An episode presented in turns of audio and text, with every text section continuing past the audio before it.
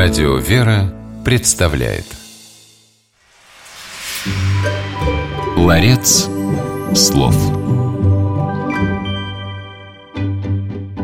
Соломон – один из наиболее известных правителей древности. О могуществе и богатстве этого царя Израиля еще при его жизни ходили легенды. Именно Соломону выпала великая честь построить храм истинного Бога в Иерусалиме. На украшение святилища царь не жалел денег, приобретая редкие и драгоценные материалы в разных странах. Одним из поставщиков Соломона являлся фарсис. В эфире программа «Ларец слов» и ведущий священник Антоний Борисов. Сегодня в нашем ларце церковнославянских слов и выражений оказалось слово «фарсис».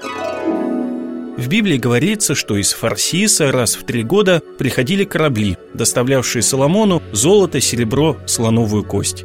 Все эти материалы, по большей части, шли на украшение храма единого Бога в центре Иерусалима. О Фарсисе повествуется в Библии и при описании жизни пророка Ионы. Именно в Фарсис он хотел уплыть, не желая следовать призыву Господа идти проповедовать в Ниневию. Упоминается Фарсис и в пророчествах святого Исаии – Кроме того, фарсисом называется один из 12 драгоценных камней, которым был украшен элемент облачения еврейского первосвященника – нагрудник.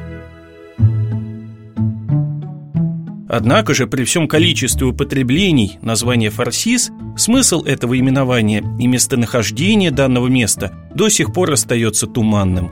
Начнем с названия. Фарсис, скорее всего, греческая огласовка еврейского названия Таршиш – Грекам до сих пор звук «ш» дается с большим трудом. Таршишем древние евреи, скорее всего, называли ныне несуществующий город Тартес, располагавшийся на берегу Гибралтарского пролива. Тартес, Таршиш, славился залежами драгоценных металлов и камней, в том числе и камней фарсисов. Сегодня эту разновидность минералов называют хризолитами. Итак, запомним, что церковнославянское слово «фарсис» является географическим именованием и обозначает древний город Тартес.